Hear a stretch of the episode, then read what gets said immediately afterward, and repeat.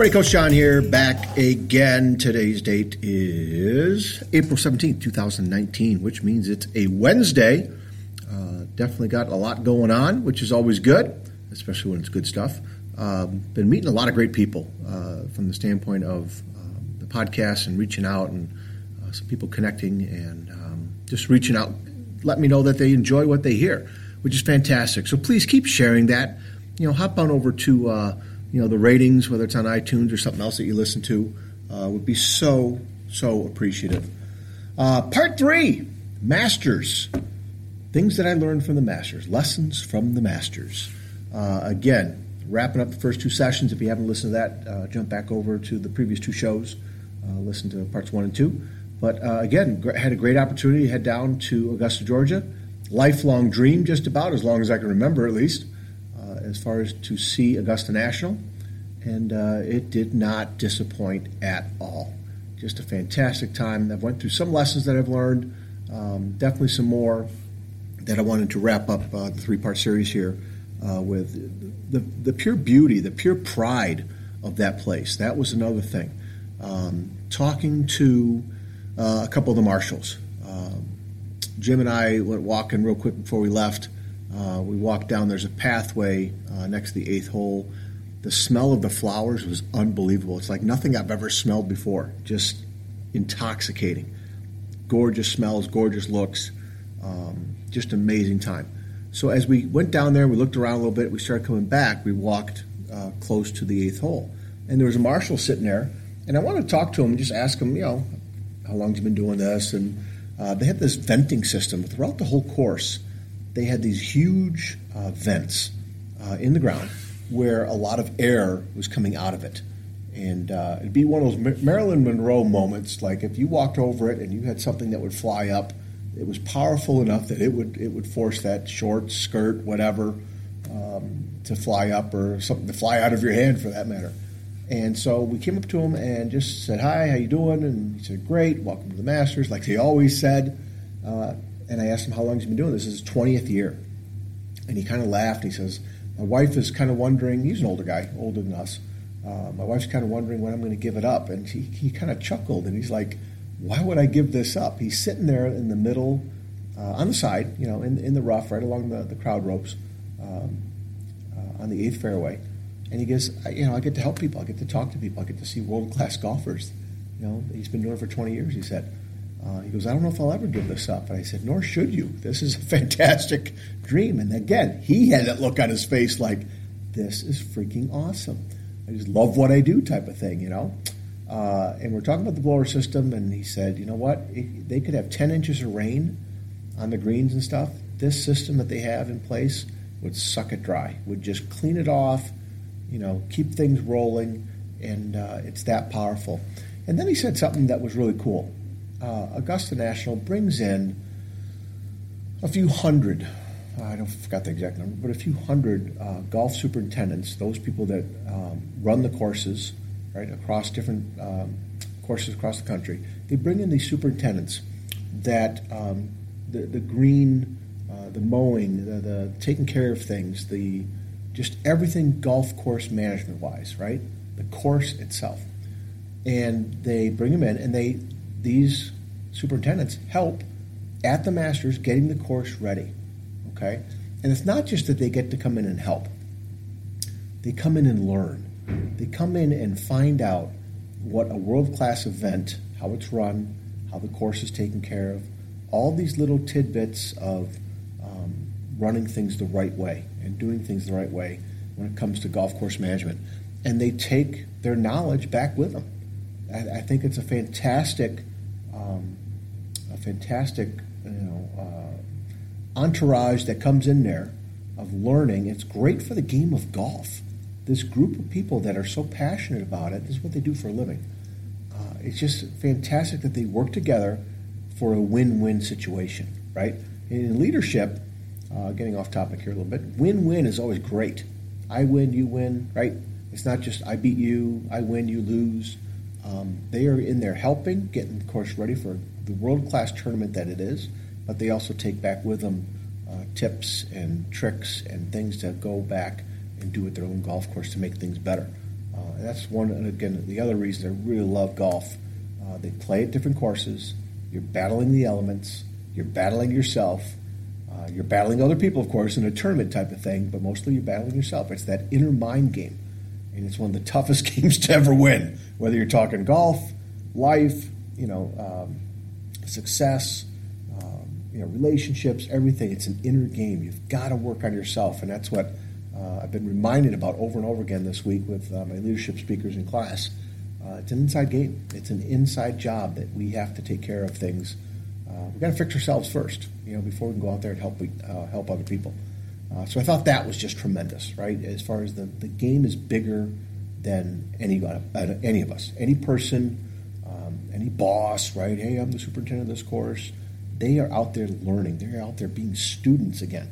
That's a big part of leadership too. So I just thought that was a great lesson. And again, the guy's face said it all. He just loved doing what he did. Uh, there was one of the security guards offered to take our picture. You know, he was there working. Again, older guy, but just the friendliest guy. He knew from working there all these years. He knew how special this place was to people, right? Very, very customer service focused. You know, hi, welcome to the Masters. Everybody, you know, the prices of the things. I, I talked about that, the, the free parking. They want that experience to be absolutely amazing. And I think if more sporting events did that, you'd find they'd be making even more money. They'd get more people coming out. They'd sell more things, even if it's at a cheaper price. The, the enjoyment factor would be something that would be built. It's just fantastic, taking care of people. A um, couple of the other last points. One was um, there was the no cell phone policy at the tournament, at the Masters, right? The practice rounds, Monday, Tuesday, Wednesday, we went Monday, you could have a digital camera, but no cell phones. And so going in, let me tell you, walking into this place, uh, the mass of people walking in, looking up ahead, you could see the, the big metal detectors and the things that you know airports have and a lot of sporting events have. But you also saw a very heavy security presence sheriff's deputies, uh, ATF people. I mean, and they were packing. Let me just say that. Uh, very plain out in front of everybody. And you know what? You get it. Uh, you get the world class event that that is. They don't mess around. And so going through there, uh, we left our cell phones in the car, and we dug out our old digital camera. Got to be at least seven or eight years old, type of thing. And we we had to make sure it was charged up before we left. And oh, we got to make sure we have an SD card. And uh, but that was a saving grace. So um, over on Facebook, I posted some pictures and um, just amazing response from people as far as knowing how much it meant to us, especially me. Uh, they were just you know genuinely happy for for the trip that we took. So we're very thankful for uh, the digital camera. But again, we noticed quickly that people were talking. People had their heads up. Um, there wasn't people walking around with headphones, right? I see that all the time, especially in school in the hallways and lunch. They come into class with them. You ask them to take them out, put the phones away. Um, in the workplace, I see it all the time. The sidewalks, walking. Uh, I see people driving, sad to say, people having their cell phones. It was so enjoyable, you guys, to go back in time, so to speak, talk to people, look them in the eye, and not miss it. There was a couple times early on. One, I remember, you know, in my mind, I'm like, hey, I want to see what the weather's doing. You know, something coming in, they got a, uh, kind of a wind or a weather advisory type thing happening, you know, and if something breaks, I want to get the heck out of here. I'm not going to stay through a lightning storm, right? They wouldn't let you do that anyways. In fact, um, they had the siren going off probably about 3.15, 3.30, just as we started leaving. Um, the siren went off, and they did have some bad storms, but we couldn't check on our phone. I remember early on in the day, reaching for my phone in my pocket. It wasn't there, and I quickly remembered, you're okay. It's, it's okay, right? You don't have to look it up. Um, but I, I, wanted to look at the radar just see what was going on. And there was another time my wife wanted to text our daughter to ask her if she there's a hat or there's something that uh, we were wondering if she wanted. And again, it was like, oh crap, we don't have it. Okay, well, it's okay. We survived. We survived talking. We started out, uh, like I said, we saw the first tee, Rory McIlroy, um, couple other people that were golfing with him, and it was um, Dustin Johnson, I think, was one of them and we went on the back back nine. So we went down hole number ten. I saw where Bubba Watson a couple years ago hit this miraculous shot from uh, in the trees. It was on the uh, pine needles. Couldn't even see the green, right? And he bent his shot uh, going left to right because he's left-hander. It worked out perfectly. Hit it up on the green. And so I kind of looking at that spot and looking up at the green. I'm like, oh my god, there'd be no way. It's just an impossible shot, but he did it. So as we kept walking, we noticed there was a large crowd gathering around what uh, was the 14th green. And um, guess what? I had to ask somebody. He said, hey, who, who's coming in here? What group's coming in? Oh, Tiger Woods. I'm like, oh, really? Thank you. So we walked up there too. Um, Heather and my wife Sue. Uh, there were some stands, some bleachers. They went up and sat there for a little bit, taking some great pictures. Uh, me and Jim stood around the back edge of the green, right up against the ropes, and uh, a group just left. And we were seeing, we were watching, everybody's looking. We could have binoculars. I had my binoculars, so I was kind of looking down there.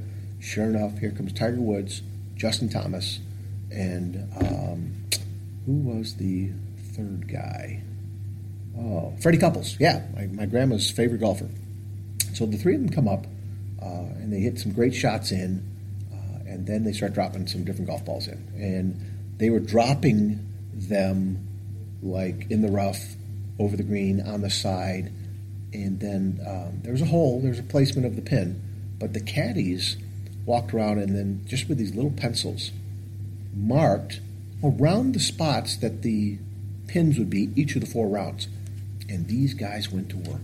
It was flipping fantastic watching them. And, and me and, and Jim, and we were talking to all the guys around us um, on how we'd just be happy if we got it on the green.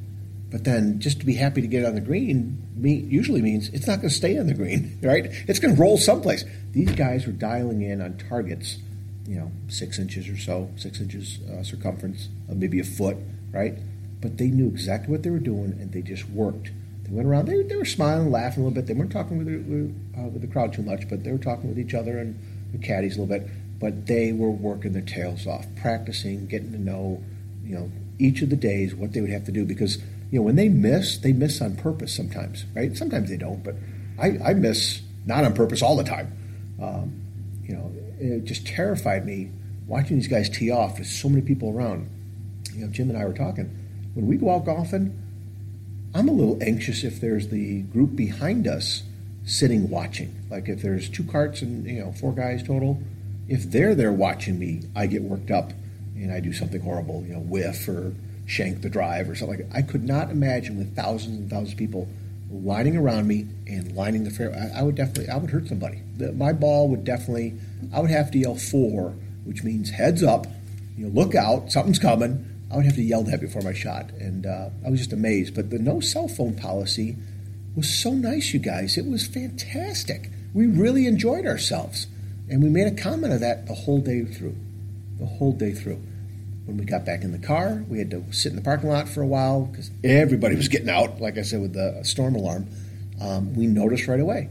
Heather was up front; she was driving, and she kind of looked in the rearview mirror, seeing me and uh, my wife in the back, and uh, all four of us heads down, we are back on our phones, right? None of us could get signals because I think everybody was trying to get on. Uh, but she kind of started laughing. She goes, "Look at us! Look at the four of us! What are we doing?" You know, and it's like, "Oh my God!" We went right back to the habits having our heads down, not talking, right? Looking, looking, looking, checking, checking, checking, email. Ooh, what's going on? This, and it was like, "Oh my God!" I felt that's when I really felt as far as I liked not having it. It was really, really powerful, really powerful. Um, so great lesson there. I think we need to do that more often, uh, where you go out on date nights, phones stay in the car or at least in your purse or pocket. Don't bring them out. You know, I get it if kids try and call if there's an emergency. I get it, but you'll always be able to get in touch with people. I think. Uh, and lastly, uh, we flew home. Oh, Tuesday. Um, some bad storms around the area. I'm not going to say the airlines. Um, the pilots did a great job. You know, uh, the the crew did a fantastic job.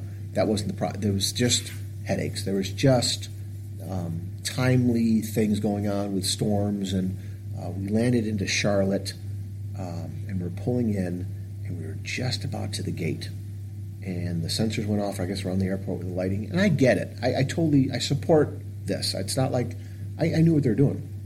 The, the airport shut down. Excuse me. The airport shut down.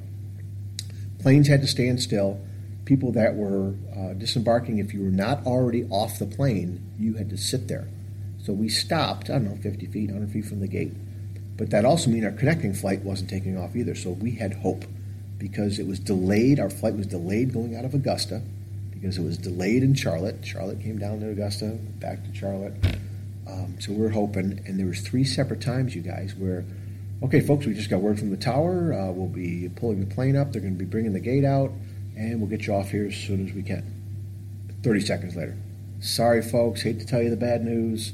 We just had another lightning strike in the area.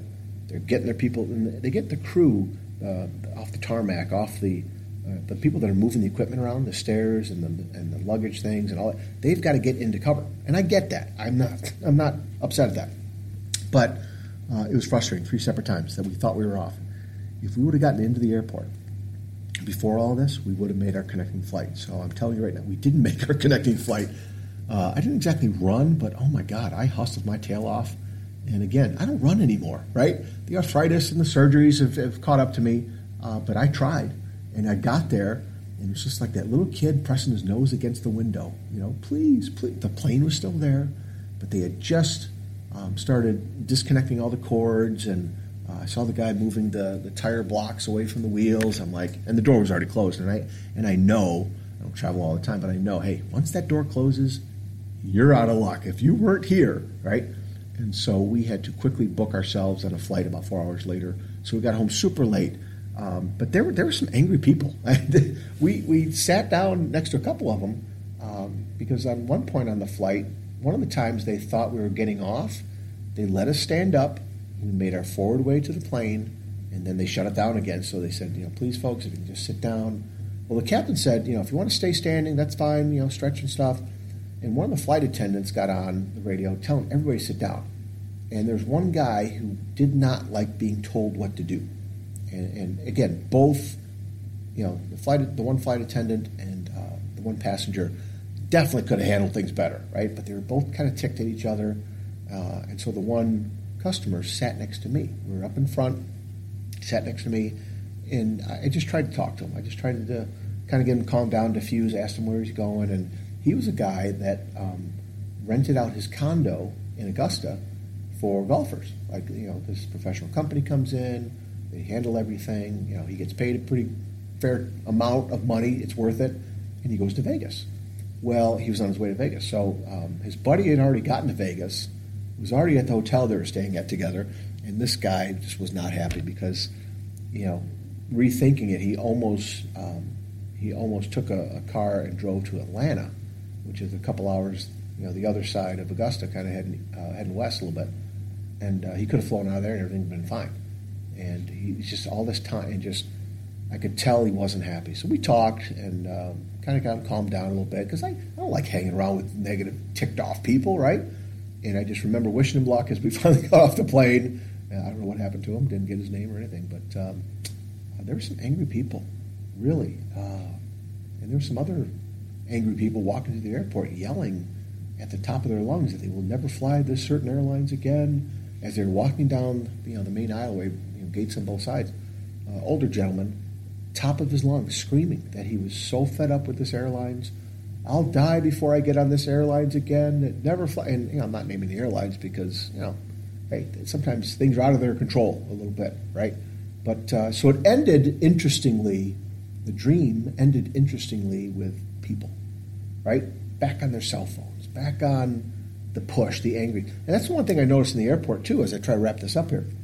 Uh, my wife and I found a place for dinner. We relaxed, um, had dinner with a drink, and it was it was, it was fine. We had we caught our breath. We, I stopped sweating profusely because I was running all over the place. But I noticed everybody run, not everybody, a lot of people running. I went out to use the, uh, I had to use the bathroom, so I had to walk back out into the airport and walk down a little bit and people are dodging and weaving. It's like an Olympic sport. It's like you know running in between and you know pivoting and, and spinning and, and cutting in between people. Everybody's in a hurry, and I, I get you got to try and make your plane, but with the, the storms that came through and all the delays, I get why people. But typically, people are always running anyways in, in airport in airports. It's a horrible place, horrible way to live. I think as far as being in a rush, pressure, and I get you do what you got to do, right? But man, I choose not to do that. You know, next time we're going to choose, we'll pay a little bit more money to have a nonstop flight, which we typically try and do. But oh my God, it was just so good to be home. I slept so dang good that night in our bed.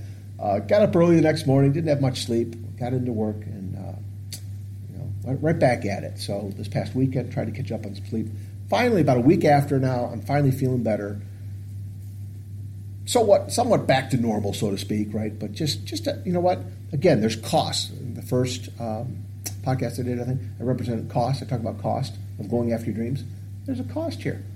We paid for it, right? There was there was hassle. There was things to overcome. There was challenges, and uh, by God, we still made it home. We're still okay, and we got some great memories, and we got some great stories, and. Uh, so, you know what? Next time you're out there traveling, next time you're out there going after your dreams, sit back, right? Step outside the frame, so to speak. Remember, it's hard to see the picture when you're stuck inside the frame. Look at all the lessons that are around you. Look at all the lessons of being grateful. How there's somebody having it worse than you. There's somebody struggling more than you. Uh, there's somebody more angrier than you, hopefully, right? Uh, and just look at just calming down and being grateful and, and taking it easy. Trying to slow things down a little bit right? Enjoy the process. They say that all the time. I enjoy. I tried to. I didn't fully enjoy it. I tried to enjoy the process of traveling back home, right? So that was uh, that was uh, just a fantastic end to the trip of getting home, right? Our dog was thrilled, and our kids were happy too uh, to see us. But hey, I hope this helps. I hope uh, I hope you enjoyed this. Definitely off the beaten path. Definitely. Uh, reporting on you know some ups and downs and some great things and great stories and things that I noticed and this little excursion that we went on, I wouldn't change it. I, I, would definitely, if it meant that I couldn't go back, you know, but the problems would be okay and we wouldn't spend the money, no flipping way. I'm glad we spent the money. Figure out how to pay for it later. Uh, I'm glad I, I, I, was hurting for days after arthritis wise and, um, you know, just not feeling myself. Uh, but it was worth it. So go after those dreams. Go after those things that get you uncomfortable. I don't like flying. I don't like traveling all that much, right? I'm a comfort type of guy. You know, um, going big places, tons of people. Uh, you know what? There's a little anxiety, I guess, developing in my older age, but it's worth it. Absolutely worth it. So you guys and gals, figure out what you got to do, figure out what you want to do next, and go after it. Career wise, relationship wise, right? Um, you know, education wise, going back to school. There's Jeff Lipps three things, right? Education, careers, and relationships. Okay, and counseling too. But figure out those things to do, you guys. It's worth it. Okay? Hey, I hope you enjoyed this. Thanks for listening. I know I've gone a little bit over time. I definitely, when I sat down to start this one, I'm like, oh, this will be, you know, 10, 12 minutes. And it's going on 22, almost 23 minutes now. So I apologize for going over time. But uh, just wanted to share some thoughts from my heart and let you guys know about uh, some lessons that I learned. Okay? Hey, keep sharing this, please. I thank you so much for I'm getting new listeners. I'm getting new people chiming in here and there. Keep sharing this. I really appreciate that. The ratings, that helps. You know, the ratings on the various services, wherever you're listening to this, you know, give me a five star rating if you think I'm deserving. You know, and if not, give me what do you think I deserve. I, I, I am always looking to get better. I'm always looking to get better. Uh, so find me over on Facebook at Coach to Expect Success, over on Twitter at Coach2Success, uh, Instagram Coach John Daly, and over on my website Coach to Expect Success.com. The book list is there. I got a blog going. I'm going to finish that up hopefully today. Um, get some stuff done this, uh, tonight still at school, still at work. Got some things going on with open house and stuff. Uh, looking forward to seeing some people and uh, getting some stuff done here. I'm going to grab something to eat real quick, but uh, got stuff to do, and I know you do too. But thanks for spending a little bit of your valuable time with me. I really appreciate it. Okay? You guys take care of yourselves and each other. We will talk again soon. See you.